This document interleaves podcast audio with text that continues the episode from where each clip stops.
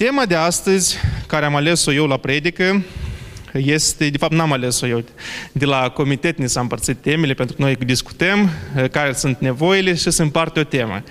Și la noi a nimerit tema evangelizarea sau îndemnul la evangelizare personală. Și mie mi-a fost cam greu, pentru că la capitolul ăsta uh, nu o duc rău, dar nu o duc așa de bine cum, a, cum aș fi vrut eu să, să, să, să fiu, da? Și am dat denumirea la, la predica de astăzi, Evangelizarea 101. La americani asta e, se numește cursul de începători, ca și cum evangelizarea pentru începători și am pus din perspectiva unui care nu are darul de evanghelist. Da? Așa că toate îndemnurile care eu astăzi să le dau se referă la toți și nu sunt limitate doar la cei care au darul de evanghelist. Scopul meu este ca astăzi să înțelegem toți că evangelizarea personală este o responsabilitate a fiecărui ucenic fiecare dintre noi poate și trebuie să o facă. Dar pentru asta sunt anumite lucruri care ne pregătesc și mai ales sunt anumite lucruri care trebuie să înțelegem. Predica de astăzi, eu preconizam să fie una scurtă, pentru că tata data trecut mi-a făcut o provocare ca să mă limitez la 30 de minute.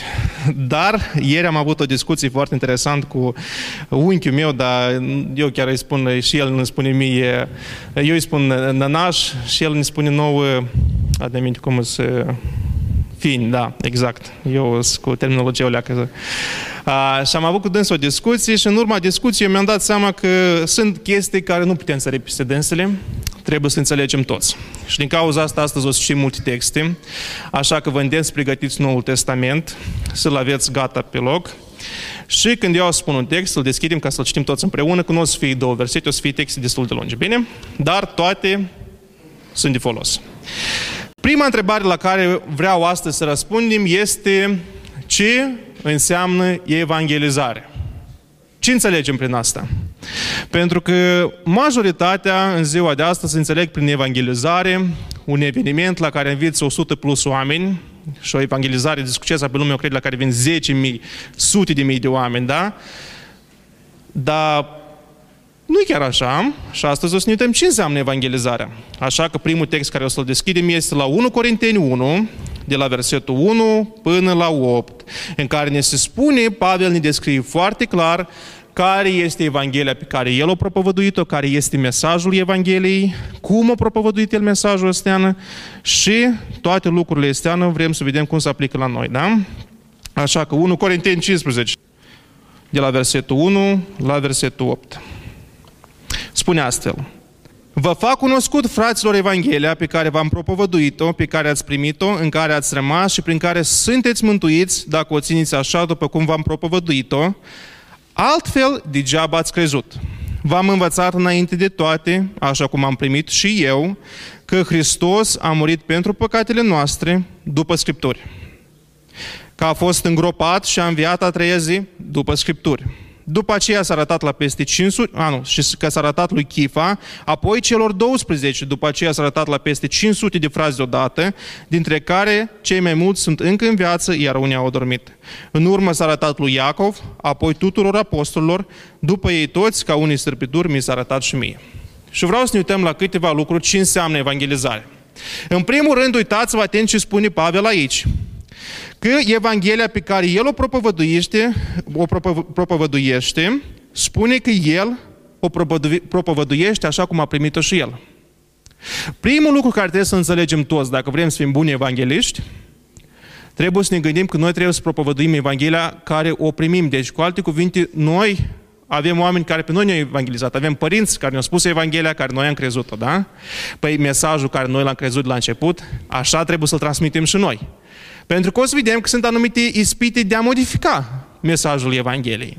Și din cauza asta Pavel merge mai departe ca să le aducă aminte care este mesajul Evangheliei, care este esența Evangheliei care el le-a vestit-o, care spune că ei au crezut-o, dar spune că ea, ei trebuie să o țină așa cum au primit-o pentru ca să fie mântuiți. Deci ca, să, ca Evanghelia să-și facă rolul, și care e scopul Evangheliei? Uitați-vă aici. Care este scopul Evangheliei? Ce face Evanghelia cu oamenii? Îi mântuie cu o singură condiție. Că ei o cred și așa cum au, au primit-o când au crezut, așa trebuie să o țină până la capăt. Și spune că mesajul este următor. Domnul Iisus a murit și a înviat a treia zi, după, de fapt a murit și a fost îngropat după Scripturi. Și a murit pentru ce? Pentru că partea asta e foarte importantă. Pentru ce a murit? Pentru păcatele noastre. Vedeți că partea asta unii o scapă, dar mesajul ăsta e scurt aici, nu știu cum Evanghelia e foarte compresată. Dar e foarte importantă partea asta pentru păcatele noastre. Pentru că un om care îi vestește Evanghelia, el trebuie să înțeleagă că Domnul Iisus a murit pentru păcatele lui. Cu alte cuvinte, el are păcate pe care trebuie să le recunoască și dacă el crede că Domnul Isus a murit pentru păcatele lui, el nu poate să creadă asta fără ca să recunoască că el e un om păcătos. Deci dacă noi nu le recunoaștem păcatele, are vreun rost pentru noi moartea Domnului Isus? Are ceva un efect în viața unui om care crede că nu are păcat moartea lui Isus? Nu. El, el spune, bine că a murit pentru păcatele altora, dar pentru mine moartea Domnului Isus nu are niciun folos. De aceea, prima parte este să ne recunoaștem păcatul și asta noi numim pocăință. Recunoașterea păcatului nostru și să recunoaștem că noi avem nevoie de sângele care au fost vărsat pe cruce a Domnului nostru Isus Hristos.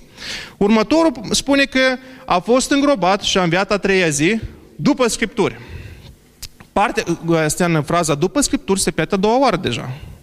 Și este foarte important din cauza că trebuie să înțelegem că Evanghelia este o împlinire a făgăduințelor care au fost date părinților credinții noastre, începând cu Avram și a toți patriarhii despre care noi știm din Vechiul Testament. Și au fost prorocii care au fost date de Dumnezeu prin proroci, prin împăratul David, prin Solomon și prin toți prorocii care au fost. Și toate cuvintele astea noi le găsim în Biblie și avem studii biblici foarte bune la organizația Precept, scrisă de sora noastră dragă Kay Arthur, care vorbesc, studiază lucrurile astea. Și, to- și cel mai important este că Evanghelia este împlinirea făgăduinților date de Dumnezeu la patriarhii noștri sau ca tare sau poporul Israel, dar de fapt noi știm bine că prin credință noi deja suntem moștenitorii lor, da? Noi suntem fiii lor. Uh, mai departe spune că după ce a fost îngropat, a înviat a treia zi după Scripturi și a arătat lui Chifa, apoi celor 12, după aceea s-a arătat la peste 500 de fraze deodată, printre care cei mai mulți sunt încă în viață și în urmă s-a arătat lui Iacov, apoi tuturor apostolilor, apoi ei toți, ca, după ei toți, ca unii stârpituri, mi s-a arătat și mie. Partea asta este foarte interesantă, pentru că știți bine că în ziua de astăzi sunt foarte multe învățături care spun că da, Domnul Iisus a fost, a fost o personalitate istorică. Ei spun că a fost un gânditor politic revoluționar. Așa este numit Domnul Iisus în mediile academice în lume, da? Însă nu e asta ceea ce ne spune nouă Evanghelia, sau cel puțin nu e numai asta ceea ce ne spune Evanghelia. Într-adevăr, el a fost un gânditor revoluționar, dar nu a fost unul politic cu siguranță, dar a fost unul spiritual. Și ceea ce e important aici, când ne spune că învierea Domnului Isus începând cu moartea, îngroparea și învierea lui, au fost mărturisită de câți oameni? Haideți să numărăm. Chifa, apoi celor 12. Chifa tot între aici 12, da? Deci avem 12 oameni, după aceea încă 500, în total 512, Iacov iarăși între cei 12 și după aceea spune că lui Pavel, tot după moarte. Deci în total la 513 oameni cel puțin, Domnul Iisus li s-a arătat în trup, în trup, după înviere. Cu alte cuvinte, noi spunem că Evanghelia este mesajul care spune că noi suntem păcătoși. Din cauza că noi suntem păcătoși, Domnul Iisus a murit pe cruce și din cauza că noi am fost iertați, El a înviat și o să vă arăt în contextul unde asta spune. După ce El a înviat, li s-a arătat la o mulțime de oameni ca dovadă, pentru că Evanghelia, primii care au vestit Evanghelia, cei 12 apostoli, biserica care au au fost în Ierusalim primii, ei toți au fost martori vii care l-au mărturisit pe Domnul Isus când El învăța, dar spune aici că dintre dânsii 513 cel puțin l-au văzut în trup, cu ochii lor, l-au atins, după ce El o înviat din morți.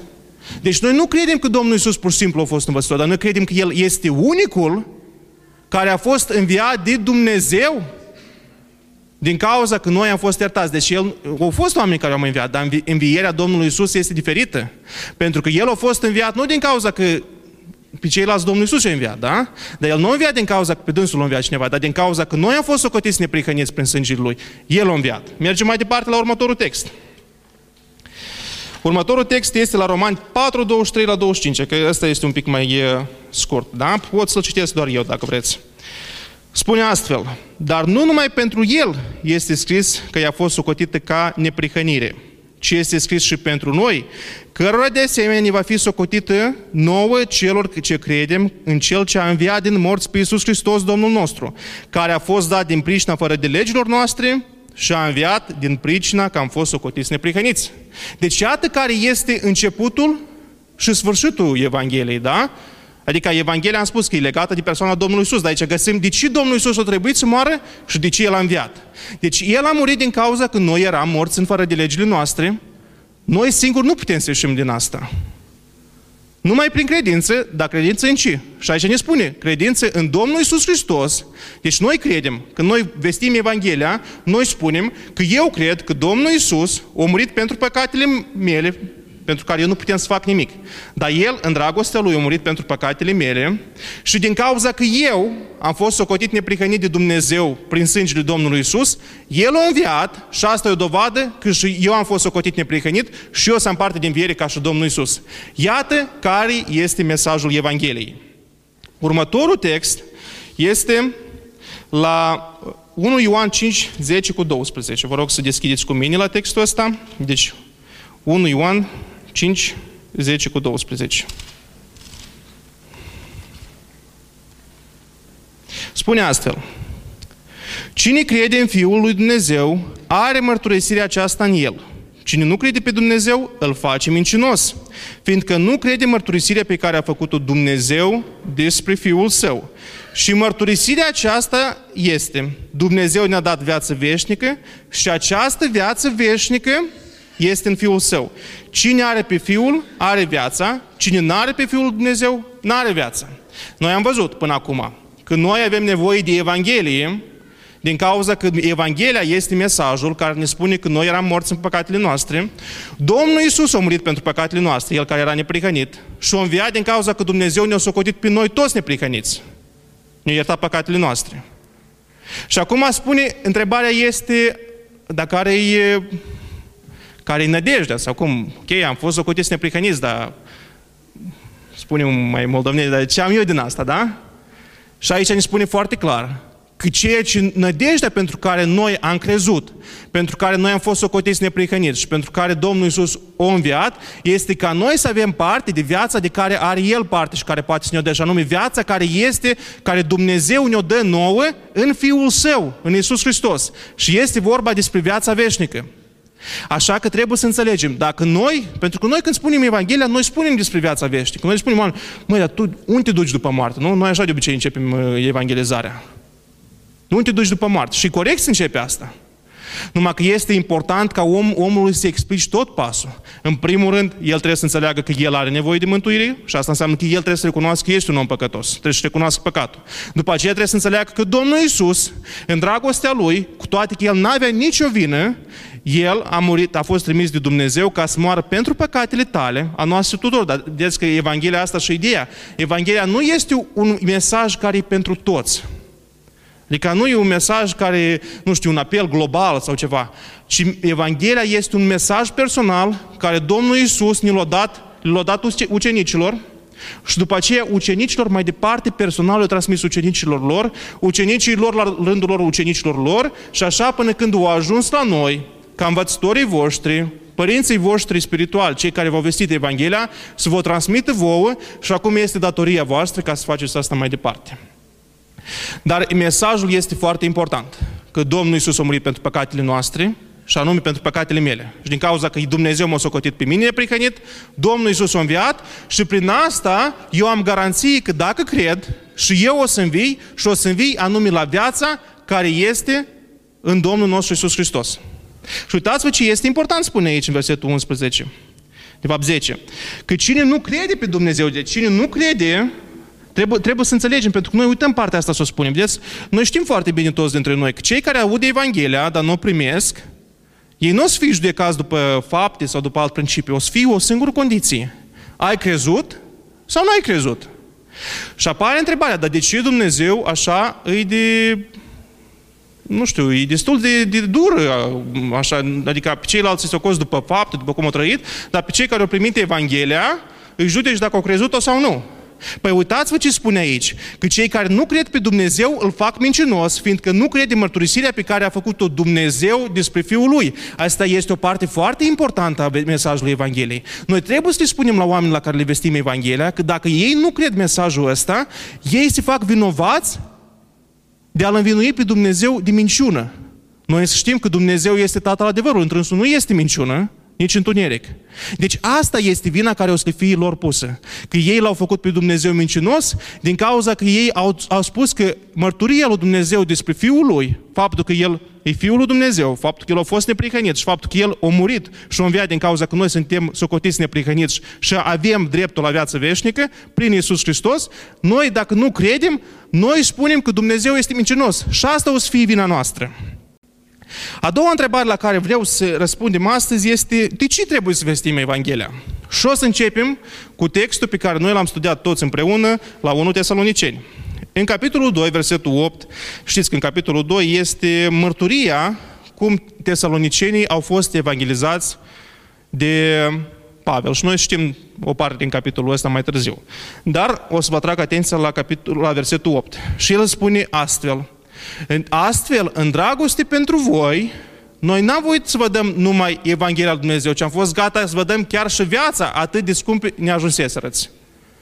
Ideea este că Evanghelia, vestirea Evangheliei trebuie în primul rând să înceapă din dragostea noastră pentru aproapele nostru. Noi știm toți foarte bine, din cauza asta nici n-am pus versetele pentru că ele sunt multe și voi le știți foarte bine, că când Domnul Iisus a fost întrebat, întrebat care este cea mai mare poruncă, el a spus că dacă ar fi să rezume toată legea și prorocii, ar fi două porunci. Să iubești pe Dumnezeul tău și a doua să iubești pe aproapele tău ca pe tine însuți. Deci dacă noi iubim pe Dumnezeu, noi împlinim porunca Lui, care ne-a dat-o, le-a dat-o la ucenicii Lui, în care suntem și noi acum, ca să mergem și să facem ucenici din toate neamurile, botezându-i numele Tatălui, a Fiului și a Sfântului Duh și învățându-i tot ce ne-a poruncit El. Asta e porunca. Dacă noi îl iubim pe Dumnezeu, dacă noi îl iubim pe Domnul Isus, că Domnul Isus a spus, nu eu. Domnul Isus, Domnul Isus a spus că cine mă iubește pe mine, păzește poruncile mele. Deci dacă noi îl iubim pe Dumnezeu, dacă noi îl iubim pe Domnul Isus, noi spăzim porunca asta Lui ca să facem ucenici. Și punctul 2. Dacă noi iubim pe aproapele nostru, oare noi nu o să vrem ca ei să aibă parte de mântuirea pe care o dă Evanghelia, de care noi avem parte?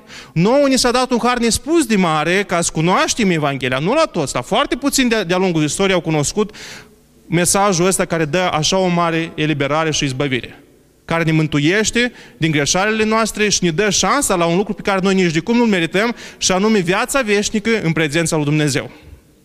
Oare nu vrem ca aproapele nostru să aibă parte de aceeași, același har? Oare nu suntem noi apro- cum prieteni răi dacă noi ținem mesajul ăsta numai pentru noi? Și eu, eu cred că ăsta este unul dintre motive, dar nu cred că este cel mai des întâlnit. Eu la sfârșitul predicii am pregătit câteva motive care eu cred că îi opresc pe oameni să vestească Evanghelia. Dar pentru dânsele l-am pus pe ăsta. Din cauza că e, dorința noastră de a vesti Evanghelia trebuie să înceapă de la, în primul rând, dragostea noastră pentru Dumnezeu și dorința noastră de a păzi poruncile care ne-a dat Domnul Iisus. Pentru că El a spus, repet, cine mă iubește pe mine, păzește poruncile mele. Și într-al doilea rând, dacă eu îmi iubesc aproapele meu, eu o să vreau ca el să fie mântuit și eu să vestesc Evanghelia. Romani 1, 14 la 17. Dau citire. Eu sunt dator și... Asta vorbește Pavel. Eu sunt dator și grecilor, și barbarilor, și celor învățați, și celor neînvățați. Astfel, în ce mă privește pe mine, am o vie dorință să vă vestesc Evanghelia vouă celor din Roma, Căci mie nu mi-e rușine de Evanghelia lui Hristos, fiindcă ea este puterea lui Dumnezeu pentru mântuirea fiecăruia care crede, întâi a iudeului, apoi a grecului, deoarece în ea este descoperită o neprihănire pe care o dă Dumnezeu prin credință și care duce la credință, după cum este scris, cel neprihănit va trăi prin credință. În primul rând vreau să atrageți atenția cum vorbește Pavel despre evangelizare. El o numește o datorie. Și cineva o spune, Păi da, el a fost apostol, el a fost chemat prin vedenie, Domnul Iisus personal i s-a arătat lui ca să-l cheme la slujba asta. Oare într-adevăr e așa? Eu, într-adevăr, argumentul ăsta putem să-l spunem. Dar oare a fost el chemat să fie ucenic mai, mai mult decât noi? Oare putem spune că noi, fiecare dintre noi, când am primit chemare, am fost chemați să fim ucenici mai puțin decât Pavel? Sau poate problema este în noi, Că noi nu vrem să ajungem la înălțimea lui Pavel. Poate noi este problema că noi nu avem râvna și dorința de a ajunge la înălțimea la care Pavel o râvnit toată viața lui. El singur spune că alerg, dar că nu și-a atins ținta.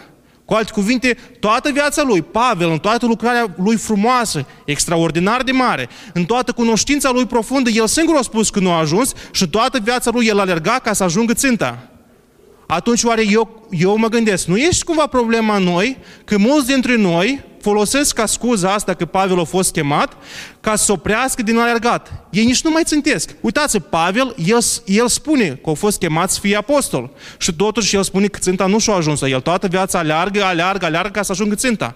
Cu alte cuvinte, el trebuie să crească, să învețe și să slujească. Și asta pe dânsul îl duce la desăvârșire. Și la desăvârșire asta o căuta cu orice preț o apuce. Dar noi, dacă folosim asta ca scuză că Pavel a fost chemat la slujba asta, ca noi să nu ne facem rolul nostru, oare nu suntem noi vinovați când ne mulțumim la statura noastră de jos? Când ne mulțumim la, la un, un fel copilăresc de a trăi viața noastră de credință? Trebuie să ne întrebăm lucrul ăsta. Mai departe, uitați-vă ce spune. Spune că în versetul 16, căci mie nu mi-e rușine de Evanghelia lui Hristos. Asta e un lucru foarte important, care eu tot l-am pus acolo la obstacole. Vedem foarte clar, Pavel nu a avut rușine și nici nu trebuie să o avem. De ce? El spune foarte clar. Pentru că Evanghelia lui Hristos este puterea lui Dumnezeu pentru mântuirea fiecăruia care crede. Întâi a iudeului și apoi a grecului.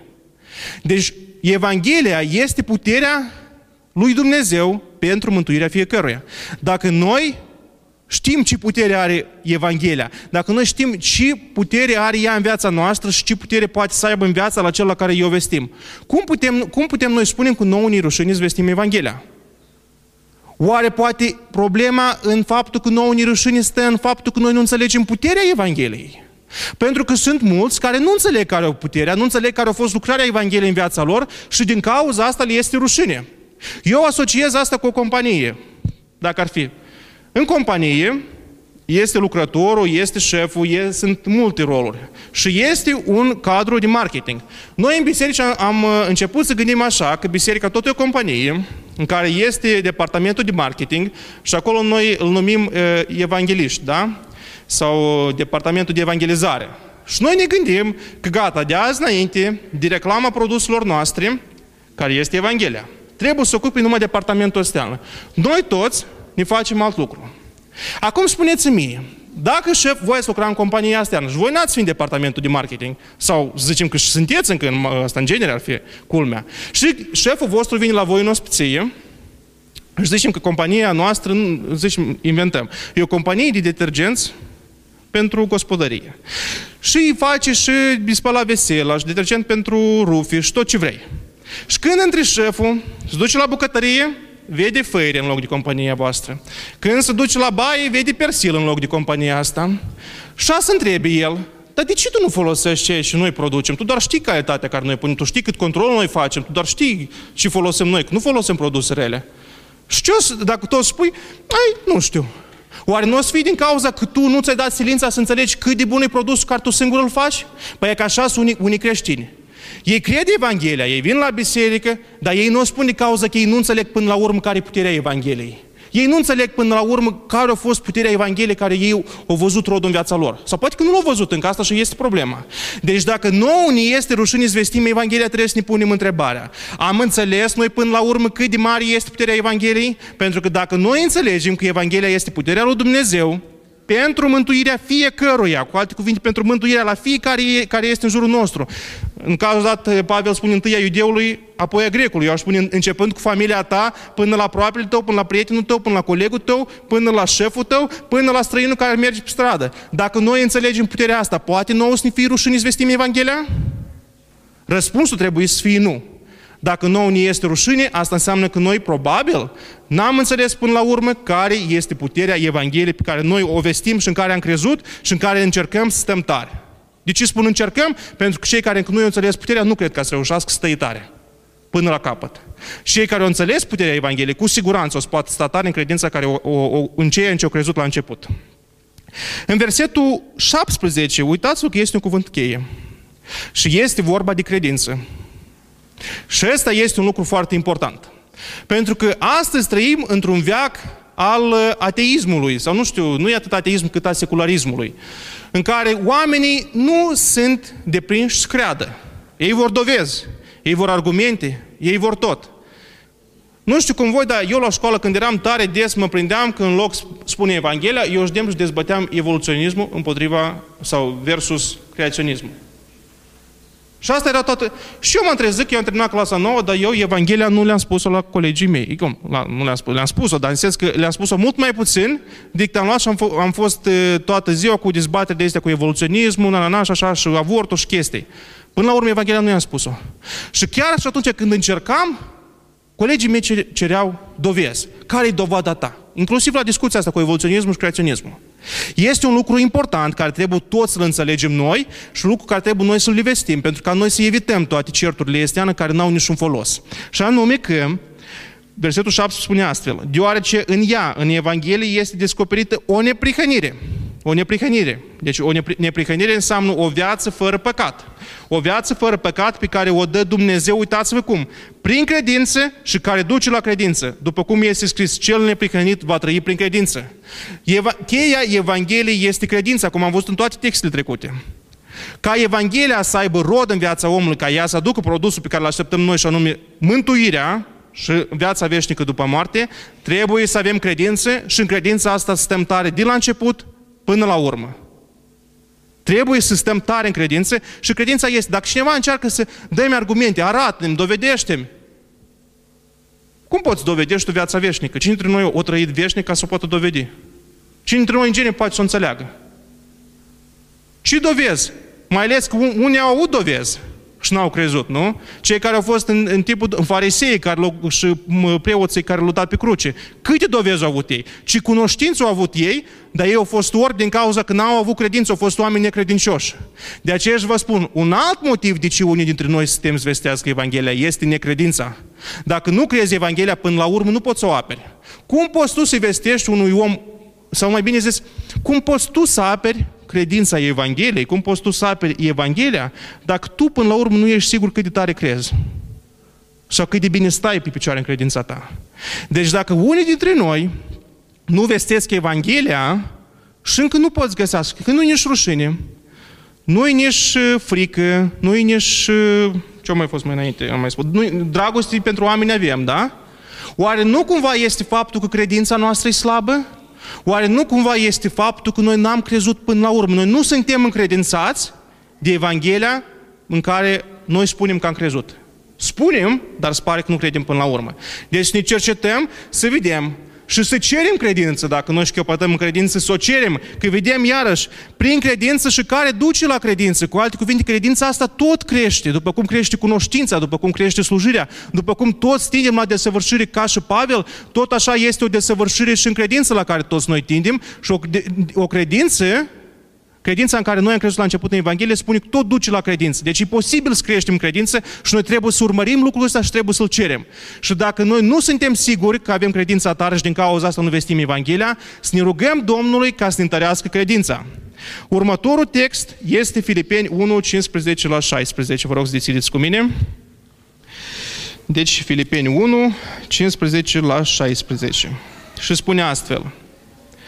Unii, este adevărat, propovăduiesc pe Hristos din pismă și din duh de ceartă, dar alții din bunăvoință, aceștia din urmă lucrează din dragoste, ca unii care știu că eu sunt însărcinat cu apărarea Evangheliei.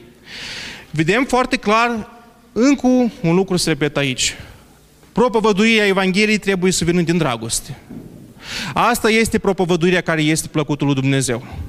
Și am spus că trebuie să vină din dragoste atât față de Dumnezeu, cât și de aproapele nostru. Atât timp cât noi înțelegem puterea mântuirii, care stă în Evanghelie, noi nu putem să spunem că iubim aproapele nostru și într același timp stăcem. Nene Andriești, țineți minte, el des spune despre uh, pilda asta colegul lui de, de cămin, care, cât Nene Andriești ați trăit cu dânsul până ați mers la, la biserică? La cămin, colegul. Ha? Un an. Nene Andrieș un an a trăit cu dânsul într-o cameră, el mergea la biserică și odată nu i-a spus Evanghelia nici măcar să le invite la biserică. Și Nene Andrieș, când a fost invitat de altcineva prima dată la biserică, l-a întâlnit pe dânsul și l-a întrebat, dar cinci odată nu ne-ai spus? Și nu știu. Iubește omul ăsta pe aproape lui, păsa lui cu adevărat din Andriești, dacă el un an de zile a trăit, știind care este puterea mântuirii pe care o dă Evanghelie. Un an, de, un an Nene Andriești a stat cu un om care spunea că crede. Un an el a stat cu un om care spunea că el știe Evanghelia și a crezut-o și stă întrânsa, dar omul ăsta odată nu i-a spus Evanghelia și nu măcar, măcar ok, să spunem că el nu, nu știa, nu cunoștea, nu putea să o apere. Nu era destul de tare în cunoștință. Dar putea măcar să-l invite la biserică să aibă, să asculte, nu? Dar el nici măcar asta nu, nu, nu a făcut. Fiecare dintre noi are o limită, într-adevăr. Într-adevăr. Și spunem, un om care abia au crezut, n-a să apuce el duc să, să vestească Evanghelia la un ateist care o petrecut trei ani de zile ca să cerceteze toate argumentele împotriva credinței, nu? Și nici nu-i recomandat, pentru că el singur se bagă într-o ispită unde nu știe ce să iasă de acolo. Dacă el nu stă el tare în credință, cum poate să bage la unul care e înarmat și echipat de, de satana pentru ca să învingă orice, să răstoarne orice credință? Nu e înțelept. Însă fiecare dintre noi totuși are o anumită credință, are o anumită cunoștință și în primul rând trebuie toți să tindem să creștem. Și trebuie să facem ce din stă în putere, ca noi Evanghelia pe care am crezut-o, cum putem așa să-i aducem, să le aducem la cunoștința altora? Dacă noi am cunoscut puterea Evangheliei, noi trebuie să ne facem responsabilitatea ca și alții să aibă parte de puterea Evangheliei de a da neprihănire, de a mântui.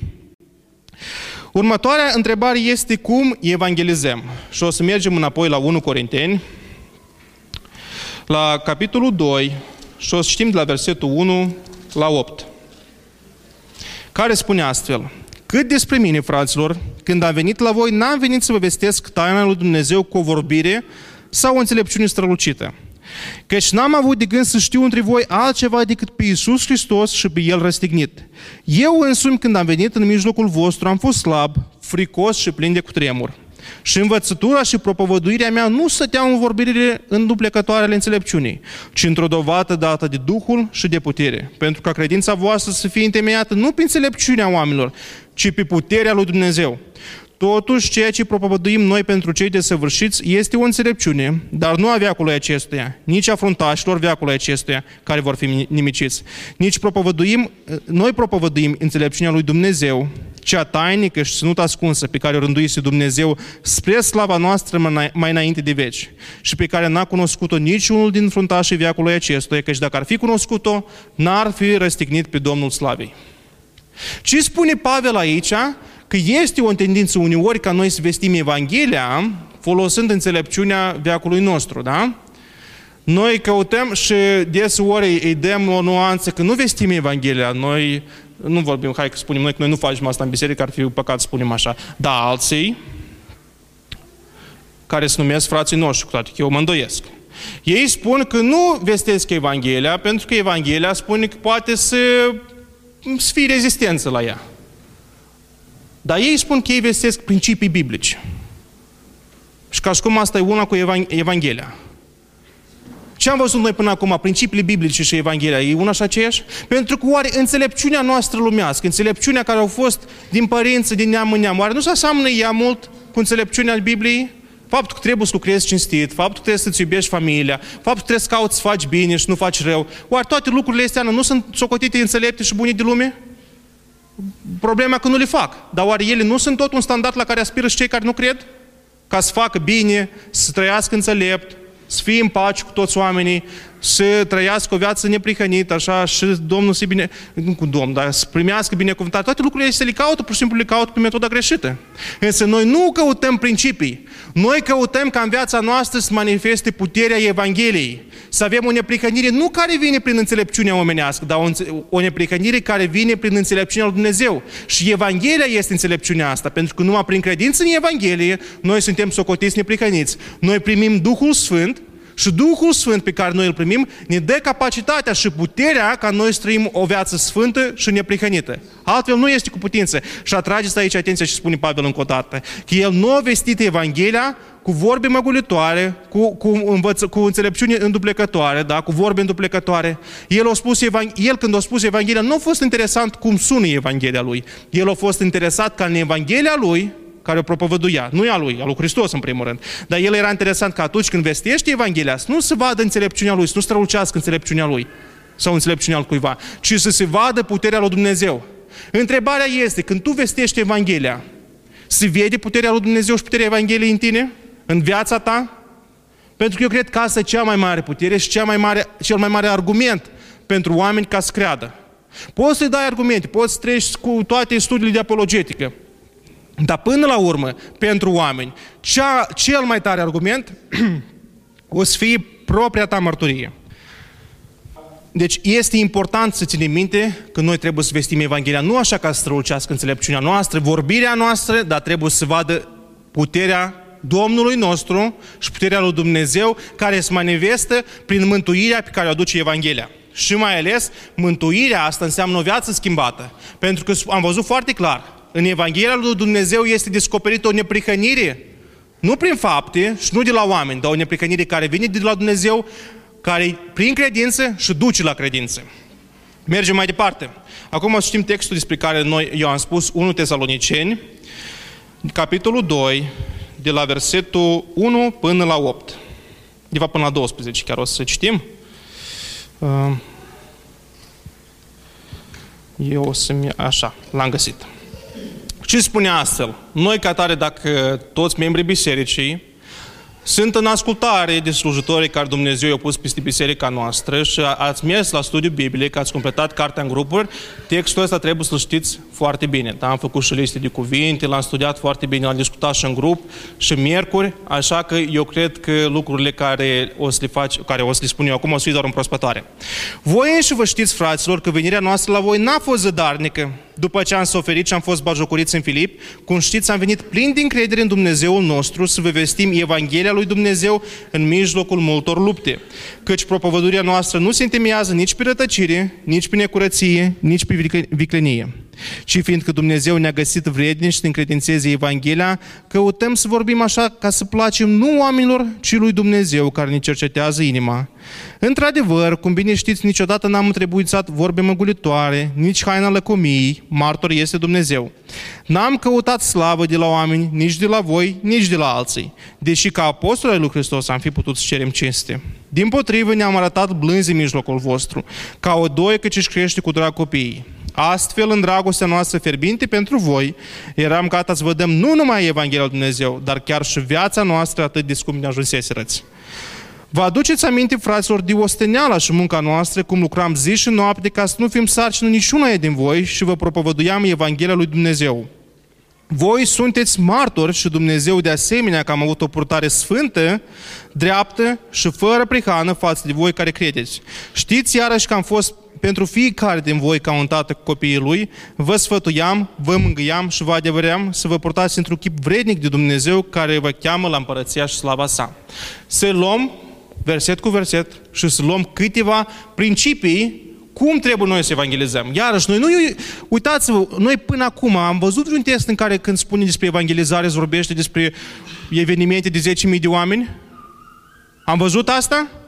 Noi până acum n-am văzut niciun exemplu. Și este, într-adevăr, este în Biblie, știți că la ziua 50 câți oameni, 3.000 și ceva s-au botezat. Au fost, au fost cazuri. Eu însă special am ales, nu cazurile este, Ana, dar am ales unde este demonstrat, unde este foarte clar să vede anume relația asta de 1 la 1, vestirea Evangheliei de la 1 la 1, de la mentor la ucenic nu la mii de oameni. Pentru că despre asta vrem să vorbim astăzi. Este important și evangelizarea asta când merge la 3.000 de oameni. Eu însă astăzi am venit să vă vorbesc despre evangelizarea între cum persoană la persoană. Și uitați-vă ce principii vedem aici. În primul rând, versetul 3 spune că propovăduirea noastră nu trebuie să întemeieze nici pe rătăcire, nici pe necurăție, nici pe viclenie. Deci trebuie să fie o mărturisire sinceră, care are ca scop un singur lucru, mântuirea persoanei la care vestim Evanghelia. Asta este tot ce căutăm noi când vestim Evanghelia. Nu căutăm nici bani, nici profit, nici, nu știu, o înșelăciune, nimic. Tot ce căutăm noi este ca omul ăsta să aibă parte de mântuire de care am avut, am avut parte și noi. Pe urmă spune că Ă, căutăm, trebuie să căutăm să placem lui Dumnezeu, nu oamenilor în versetul 4. Deci în vestirea noastră să nu ne gândim ca vorbirea noastră îi placă omului sau mesajul nostru, că cel mai des apoi noi suntem interesați ca mesajul nostru. Ia uitați cum începe capitolul ăsta. Deodată spune că după, după suferințele care le-am avut, le-am suferit în Filip, după bajocuri de acolo, și capitolul 3 știți bine că începe că de vorbește despre suferințele pe care treceau tesalonicenii și Pavel repetă de două ori că eu v-am spus, v-am învățat și ați văzut că așa și-a fost Deci, el, Pavel, niciodată nu a căutat să facă mesajul ca să fie plăcut oamenilor. Dar în toate lucrurile el a avut teamă doar de, un singur, de o singură persoană și anume de Dumnezeu. În toate lucrurile el s-a temut de Dumnezeu și a căutat ca mesajul lui să fie plăcut lui Dumnezeu, nu oamenilor la care le vorbește. Apoi spune că nu a trebuit să vorbe măgulitoare, nici haina lăcomie. Iar vorbe măgulitoare, nu, să nu facă așa ca... Că suntem, mulți sunt interesați ca persoana să creadă pur și simplu. Dar ideea e că nu pur și simplu să creadă, trebuie să înțeleagă ce crede. Un om când intră într-un legământ cu Domnul Iisus trebuie să înțeleagă foarte bine în ce legământ. Pentru că dacă noi nu spunem tot cuvântul, nu suntem oare noi oameni înșelători? Dacă pe voi vă pune cineva, vine la voi contabil, imaginați-vă că sunteți oricine, un angajat sau chiar angajatorul, și vine contabilul și îți dă să semnezi un document. Și n-ai tu timp să citești acolo 5 pagini și întrebi ce documentul este, Și el spune 1, 2, 3 și gata. Dar partea că ce se întâmplă dacă tu nu îndeplinești condițiile, ție nu ți-o spune, da? Sau să-ți spună că anumite condiții care nu sunt în avantajul tău, el le scapă, pentru că tu mai repede semnezi documentul acela. Și până când ție încep să-ți vină probleme, când tu amoșarești să nimerești o închisoare, să trezești cu datorie, oare cine o să fie vinovat? Cine pe tine te-a făcut semnezi contractul și la fără ca să explici toate condițiile? Oare nu-i contabilul? Păi în cazul dat, noi care suntem însărcinați ca să ducem mesajul Evangheliei, dacă noi căutăm să folosim vorbe măguritoare și să scoatem unele părți care noi știm că pe omul ăla ca să-l, să uh, încordeze, oare n să alegem noi să tacem? Însă noi vedem foarte clar, dacă noi ne temem de Dumnezeu, noi mesajul o să-l transmitem așa cum l-am primit, așa ca omul să fie total încredințat, care are toată informația de care are nevoie pentru ca să intre în legământul ăsta. După aceea spune că nu a căutat slavă de la oameni, în versetul 7 spune că cu blândețe în toate lucrurile, ca o doi, că se compară. Deci este foarte important și atitudinea cu care noi ne apropiem de oameni când vestim Evanghelia. Și vedem că este important să avem blândețe. După aceea spune că el avea o dragoste fierbinte, ce și noi mai discutat și mai înainte. Trebuie să avem dragoste față de oameni la care le vestim Evanghelia. Pe urmă spune că muncă, mai departe spune purtare sfântă, dreaptă și fără prihană față de cei la care le vestim Evanghelia. Deci purtarea noastră, viața noastră, modul în care noi ducem relațiile cu oamenii din jur, modul în care noi trăim viața aici pe pământ, este un argument foarte puternic care îl convinge pe om de puterea Evangheliei. Dacă el nu vede în viața ta schimbarea pe care poate să o aducă Evanghelia, cum să creadă el că Evanghelia poate să aducă o schimbare în viața lui? Nu? Noi așa spunem, Evanghelia poate să aducă schimbare în viața ta. Și e adevărat. Dar cum omul celălalt să creadă că Evanghelia poate să aducă uh, schimbare în viața lui, dacă el nu vede o schimbare în viața ta? Și vreau să vă spun că acesta este, cred că, cel mai des motivul de ce oamenii nu evangelizează. De ce nu vestesc Evanghelia? Din cauza că ei știu foarte bine că viața lor nu corespunde cu standardul pe care el îl propovăduiesc. Ei nu pot să spună omului că ea ca schimbarea care a fost în viața mea, poate să fie în viața ta. Ei nu pot spune așa cum a spus Pavel, pășiți pe urmele mele. Din cauza asta, pe cei mai mulți îi oprește să vestească Evanghelia. Dar, frații mei, dacă viața voastră nu corespunde cu Evanghelia pe care voi propovăduiți, nu credeți că faptul că nu spuneți Evanghelia cumva vă izbăvește de judecata care vă așteaptă. Pentru că spune foarte clar în 2 Corinteni că la judecată toate lucrurile o să fie date pe față și fiecare o să fie judecat după binele și răul pe care l-o fi făcut când era în viață și o să primească răsplată corespunzător. Deci dacă viața voastră nu e după standardul pe care voi îl propovăduiți în Evanghelie, trebuie să luați atitudine Asta nu e o scuză, dar asta e un, un, un, un sunet de alarmă care trebuie să o pun întrebări serioase, care o să fie răsplata care voi să o primiți la judecată. Mai departe spune că ca un tată, Pavel spune, ca un tată sfătuiam, mângâiam și adeveream ca să se poarte într-un timp vrednic de Dumnezeu care ne cheamă la împărăția și slava sa. Și asta este un lucru foarte important pe care noi pe urmă în capitolul 3 am continuat să studiem. Că evangelizarea este începutul unei relații de mentor-ucenic. Noi care vestim Evanghelia, noi trebuie toți să o vestim. Și trebuie să o vestim nu pur și simplu că toți se simt nu știu cum presați, cum adică eu să mă duc într-o lebur și încep să vestesc Evanghelia, eu vă înțeleg, eu tot nu, nu pot să fac asta. Sunt oameni la care Dumnezeu a dat puterea asta și eu îi admir foarte mult și tata e unul dintre dânsii. Da, de exemplu, că îți duci prin avion, apoi deodată flyerul care l-a pregătit, ziarul, deodată. Eu, nu știu, eu nu sunt așa, de așa am spus, probabil eu n-am, eu tare vreau, dar nu știu dacă am eu încă darul de evanghelist. Însă când Dumnezeu mi scoate un om și eu văd clar, Duhul îți vorbește, la fiecare dintre noi avem Duhul, nu trebuie să ne așteptăm să cadă o piatră din cer ca să înțelegem că nu trebuie să spunem Evanghelia. Avem Duhul care ne spune, Și când noi simțim îndemnul că omul este anul Domnul a adus lângă tine acum ca tu să-i vestești Evanghelia, păi tu trebuie să-i vestești Evanghelia. Și odată ce ai vestit Evanghelia, odată ce el o crezut, o, o demonstrat credința lui, o mărturisit-o în apa botezului, tu ești responsabil, dar chiar și până atunci, dar pur și simplu din momentul în care tu ai vestit Evanghelia și el l-a primit, poate încă nu a crezut, poate încă nu a făcut pasul, dar el cel puțin este să începe un proces. Tu ești responsabil, tu ești tatălui spiritual și tu ești responsabil ca să-l sfătui, să-l mângâi, să-l adeverești, să se poarte într-un chip vrednic Dumnezeu care ne cheamă la împărăția și slava sa. Deci noi, dacă spunem Evanghelia, noi intrăm într-o relație de tată-fiu cu persoana la care am vestit Evanghelia. Și noi suntem responsabili, cum e un tată, copil, un tată responsabil de copilul lui, ca să ajungă un om sănătos, un om, om să fie, da? La 18 ani, cel puțin, vrem toți ca să fie oameni maturi, dar cel puțin cei șapte ani de casă, toți părinții sunt responsabili ca copiii lor să aibă cel puțin cei șapte ani de acasă. Tot așa și noi ca părinți spirituali, suntem responsabili ca să ne asigurăm că copiii noștri, ucenicii noștri, au cel puțin cei șapte ani de acasă în privința lucrurilor spirituale în privința Evangheliei. După aceea, Dumnezeu ne-a binecuvântat cu o biserică foarte sănătoasă. Și Dumnezeu spune în Efeseni că a pus în biserică să fie apostoli, proroci învățători, evangeliști și pastori care anume să urmărească ca creșterea asta să continue. Noi, într-adevăr, fiecare are limitele lui în cunoștință, care în slujire, toți avem anumite limite, toți avem anumite daruri și la nimeni nu coincid, da? Cineva are darul de învățător, cineva are darul de slujire, cineva are darul de, nu știu, păstorire, de, de cărmuire, toți avem daruri diferite. Însă Dumnezeu are de grijă în marea lui îndurare și dragoste pentru noi, ca fiecare biserică, fiecare creștin, fiecare ucenic al lui să aibă parte de un învățător care să-i dea învățătură sănătoasă și dacă nu-l are, Dumnezeu apoi îl pune undeva pe aproape, datoria lui să-l caute.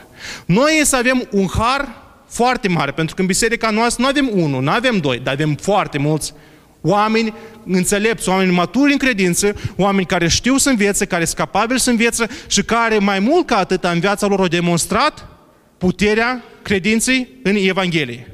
Deci noi avem pilde, avem învățători. Dacă noi ieșuăm în a deveni oameni maturi care sunt capabili să vestească Evanghelia, este doar responsabilitatea voastră. Pentru că învățătura care a fost dată la învonul ăsta întotdeauna a fost bună, învățătura care a fost dată în grupurile de studiu biblic întotdeauna s-a vegheat ca să fie una bună. Ca să creșteți, toți am avut de unde crește. Eu vă spun că în biserica noastră oamenii sunt oameni maturi. Membrii noștri sunt oameni maturi în credință. Dar dacă cineva, eu nu vorbesc ca mai nici într-un caz la toți, nici într-un caz. Eu în nu știu dacă, da, spun așa ca să știm. Dacă și cineva este încă copil în credință, dacă cineva nu are parte de creștere, dacă în viața lui nu se vede creștere, dacă purtarea lui rămâne a fi una de copil în credință, asta este doar responsabilitatea lui. Doar el o să dea răspundere la judecată, deci el a rămas așa cum a fost în ziua când a crezut. În rest, avem toate oportunitățile în biserica asta ca fiecare dintre noi să aibă creștere. Însă să nu uităm, dacă noi am vestit Evanghelia, noi suntem responsabili de ucenicul nostru ca să veghem asupra creșterii lui. Dacă noi nu putem să-i dăm învățătură, să-l ducem la un, la un învățător care poate să-l învețe. Dacă noi nu putem să-l implicăm în slujire, îl ducem la cineva care poate să-l implice, da? Și în biserica noastră, într-adevăr, avem belșug. Belșug de oportunități de a învăța și de a sluji. Acum, am spus că vreau la sfârșit să trecem prin toate obstacolele care le-am enumerat în predică și pe scurt vă dau câteva sfaturi. Cu necredința, dacă necredința voastră, dacă faptul că voi încă nu sunteți încredințați de Evanghelia pe care ați primit-o, am spus, soluția voastră este să vă cercetați și să vă rugați ca Domnul să vă încredințeze și voi faceți tot ce vă spune Duhul Sfânt, ce vă spune pentru ca să vă, vă întăriți credința. Și asta nu e un lucru rău. E foarte bine când este omul conștient că nu crede așa cum ar vrea el. Pentru că credința crește. Și noi trebuie să căutăm să crească. Și e important când omul este, e important ca omul atunci când este conștient, credința lui nu este suficient de tare. Să depune efortul ca să cerceteze, să cunoască, să se roage, să vegheze, pentru ca nu cumva necredința lui să ajungă așa că cineva i-a pus o împiedică, satana sau altcineva, și el cade jos. De aceea, dacă cineva dintre noi Nu este sigur de credința lui. Apelați la învățători, căutați un mentor care pe voi să poată explica bine mesajul Evangheliei. De obicei, necredința are la rădăcină neînțelegerea cuvântului Evangheliei. Dacă cineva nu înțeles bine cuvântul Evangheliei, dacă nu înțeles toată complexitatea lui, pentru că, de adevăr, nu, eu am spus astăzi și parcă e destul de simplu, dar chiar când a început discuția am văzut că nu e așa de simplu, nu? Dacă cineva dintre noi nu este încredințat că înțeles bine Evanghelia, apelați la frații slujitori, la învățătorii din biserica noastră ca să vi le explice, ca voi să puteți spuneți că da, eu stau tare în credința Evangheliei. După aceea, dacă nu avem dragoste, dacă, dacă problema noastră de ce nu vestim Evanghelia este că nu avem dragoste față de aproapele nostru, fraților, întrebați-vă. Dacă nu aveți dragoste față de aproapele vostru, înseamnă că nici de Dumnezeu nu aveți dragoste. Asta înseamnă că voi trebuie să vă cercetați totul și aici, la fiecare dintre voi, trebuie să vă cercetați, să vă lăsați mustrați, îndreptați de Dumnezeu și să căutați, să corectați partea asta. Pentru că dacă nu aveți dragoste de oameni, înseamnă că nu aveți nici dragoste de Dumnezeu. Dragostea de oameni și dragostea de Dumnezeu vin mână în mână. Ele nu pot fi separate. Mai departe, dacă aveți rușine, vă dau un verset foarte scurt, ca îndemn. Așa. Și versetul este din Marcu 8 cu 38, care spune astfel. Deci mesajul, versetul ăsta pentru cei care spun că se rușinează, spune Evanghelia. Pentru că de oricine se va rușina de mine, asta spune Domnul Isus, și de cuvintele mele, în acest neam prea curvar și păcătos, se va rușina și Fiul omului când va veni în slava sa cu Sfinții Îngeri. Deci dacă voi vă rușinați, și Dumnezeu o să, vă, o să rușineze de voi. Nu vă înșelați. Dacă voi credeți că rușinea de a spune Evanghelia este un motiv, o justificare serioasă, plauzibilă pentru Domnul Isus Hristos, ca voi să nu spuneți Evanghelia, voi foarte grav vă înșelați. Asta nu este un motiv, asta este o scuză care voi, dacă ați fi în locul Domnului Isus, n-ați acceptat nici la copilul vostru trei ani. De aceea nu vă înșelați. Rușinea nu este un motiv. Dacă voi vă rușinați, aici spune foarte clar. Și Domnul Isus o la judecat o să rușineze de voi. Mai departe, dacă cineva dintre voi spune că motivul din care eu nu spun Evanghelia este că uh, nu, știu, nu știu să apăr credința, dar nu pot... Păi v-am spus, poate problema este în ceea că n-ați înțeles credința până la urmă. Și într-adevăr aveți nevoie de învățătură. Căutați învățătura. Și iarăși v-am spus, la noi în biserică aveți belșug. Nu trebuie să o căutați peste mări și țări. Aveți belșug la noi în biserică.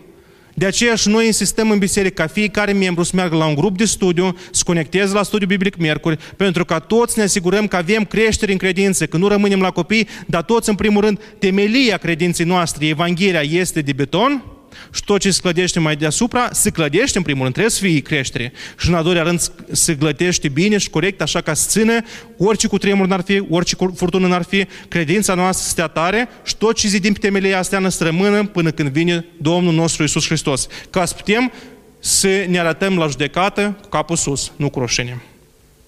Dacă spunem că portarea și trăirea nu coincide cu ceea ce propovăduim, noi am fost chemați ca să trăim o viață neprihănită. Noi am văzut foarte clar că Evanghelia este puterea lui Dumnezeu pentru mântuirea fiecăruia. Și când ea se descoperă o neprihănire care vine de la Dumnezeu, prin credință și care duce la credință. Deci Evanghelia este un mesaj care trebuie să aducă în viața ta neprihănire. Dacă tu nu ai o viață neprihănită, dacă tu nu ai o purtare sfântă și neprihănită, înseamnă că Evanghelia nu și-a făcut, nu și-a arătat puterea în tine. Și din cauza asta, într-adevăr, tu nu ai puterea ca să vestești Evanghelia.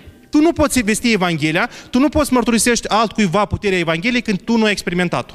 De aceea cercetează care este problema, de ce în viața ta nu a avut putere, de ce nu s-a văzut transformarea asta. Pentru că, adevăr, tu nu poți să vestești. Tu nu poți să vestești un lucru care tu nu l-ai experimentat. Așa că trebuie să ne cercetăm. Și într-al treilea rând, eu cred că mulți nu știu să vestească Evanghelia din cauza că ei nu au o pildă. De aceea, noi în biserică întotdeauna încurajăm ca noi să avem un mentor. Fiecare membru să aibă un mentor. Din cauza să încurajăm ca toți să meargă, nu pur și simplu să conecteze online miercuri, dar să meargă la grupe de studiu biblic, să vină la tineret, să meargă la grupele de taekwondo, de engleză, ca să ne asigurăm că toți aveți un mentor. Un mentor care să vă învețe de la începuturile temeliei Evangheliei, ca să vă explice bine, ca voi să o înțelegeți și să fiți încredințați de dânsa, până la aceea ca să vă învețe cum să slujiți și să vă arăte cum trebuie să evanghelizați. Pentru că, într-adevăr, asta este o lecție și Pavel când le spune în 2 Tesaloniceni și la Corinteni, le spune, le dă pilda lui de evangelizare. Cum el le-a evangelizat pe dânsii, așa le spune să evangelizeze și el la rândul lor. Deci căut, să căutați o pildă. Întrebările care vreau eu să vă cercetați, să vi le dați fiecare, este care sunt obstacolele care te opresc pe tine ca să vestești Evanghelia? Deci când Dumnezeu îți scoate în cale un om, și eu sunt sigur că fiecare dintre voi, Dumnezeu i-a scos și nu un om, dar mulți. Și atunci când omul cel a venit și tu simțeai inimă când demnul Duhului că trebuie să-i vestești Evanghelia. Întrebarea mea, de ce ai tăcut? Eu v-am dat o listă de motivele care eu le știu. Ele pot fi mai multe. Cercetați-vă care este motivul de ce voi ați tăcut și n-ați vestit Evanghelia. Și a doua întrebare este, data viitoare, când Dumnezeu îți aduce un om, îți aduce un aproape, un aproape, un vecin sau cum în engleză, da? Deci, când Dumnezeu în Biblie spune să iubești pe aproapele tău, nu se referă că să iubești lumea sau să iubești pe cel care stă în Africa și moare de foame. E bine că îl iubești pe dânsul, numai că el când spune că să-l iubești, apoi nu se referă cum peste mări și oceani, dar se referă la omul care Dumnezeu ți-l aduce astăzi lângă tine. La omul care Dumnezeu ți-l pune lângă, într-o lebuș și tu vezi că el e deschis. Pentru că Domnul îți spune care e aproapele tău. Domnul îți spune, tu simți îndemnul. Tu simți îndemnul și voi știți foarte bine cum e îndemnul ăsta. Voi toți l-ați simțit. Și întrebarea este, care o să fie mesajul tău data viitoare când Dumnezeu o să-ți aducă un aproape și tu simți îndemnul ca să vestești Evanghelia. Pentru că noi astăzi am discutat și mesajul Evangheliei, ce înseamnă Evanghelia în fiecare și transformarea care trebuie să se vadă în viața omului. Noi, eu mesajul astăzi vi l-am dat. Voi nu puteți să spuneți că voi nu cunoașteți Evanghelia ca să nu puteți spune. Întrebarea este ce o să spuneți voi data viitoare când Dumnezeu aduce un om la care voi trebuie să spuneți Evanghelia.